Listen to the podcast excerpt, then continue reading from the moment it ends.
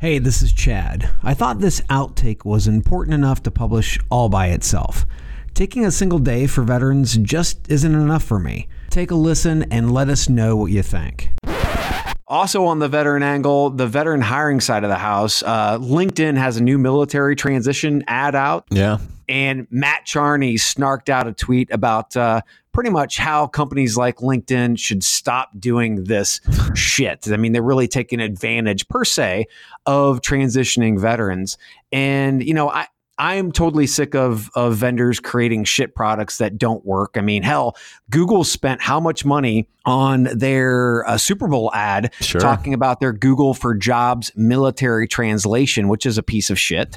We're all sick of that. But what I'm mostly sick of is that hiring companies aren't taking this serious. And, and again, Veterans Day is coming on Monday. Mm-hmm. If we can put a human being on the fucking moon, there's no reason why we can't figure out in broad scale how to fix the issue of not just employment for individuals who are coming out of the military, but also the underemployment issue that's happening right now. So don't say thanks, do something about it. So I, I know this is a shout out, but I, I have two two points here. One is, Yeah. you know, you're a veteran and I am not, so we have opposing viewpoints of, of where you're coming from. So so when you see ads and things like this to employ vets and these warm and fuzzy uh, commercials, you feel like it's pandering to military and just putting lipstick on a pig to what the real problem is. Is that what I'm hearing? Yeah, for the most part. I mean, and if it wasn't, then companies would actually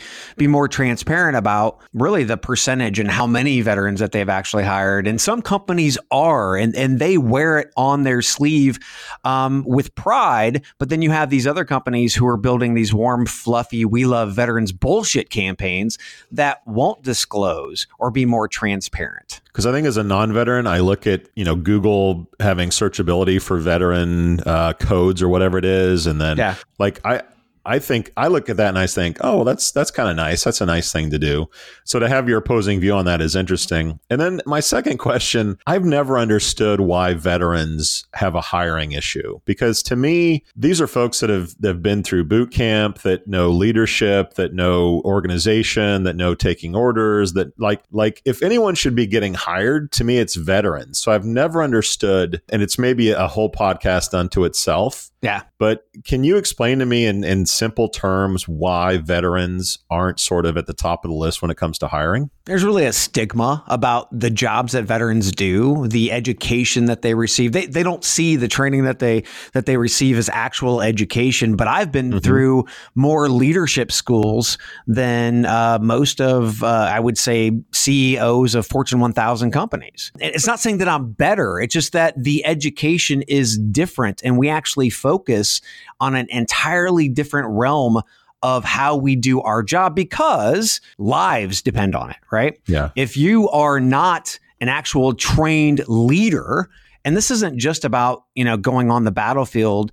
Um, this is also being a leader, whether you're in the shop and you're fixing trucks, or you're Mhm. you know in in a, in a at a desk job, right? Th- There are so many different jobs in the military, but leadership is key to all of those, and we don't focus on that here in the civilian world. Then you talk about the discipline pieces and being able to understand mission, objectives, and all those other, and it just really comes together. But I think the big stigma is, oh, they're different. Yeah, I've never understood that. So, what do you think? Like the Chad and Cheese podcast on Facebook and comment. Find us on Twitter or even LinkedIn. We'd like to know what you think. And thanks for listening. How much do you understand the future of finance? I'm Jim Marous, a top 10 banking influencer and host of the podcast Banking Transformed, where we dive deeply into the rapidly evolving world of banking and financial technology. Join me as I interview industry experts, thought leaders, and innovators as they unravel the latest banking trends, disruptions, and game changing technologies reshaping the world of finance. Redefine your understanding of the banking ecosystem. Subscribe now to Banking Transformed, available wherever you get your podcast and now available on YouTube.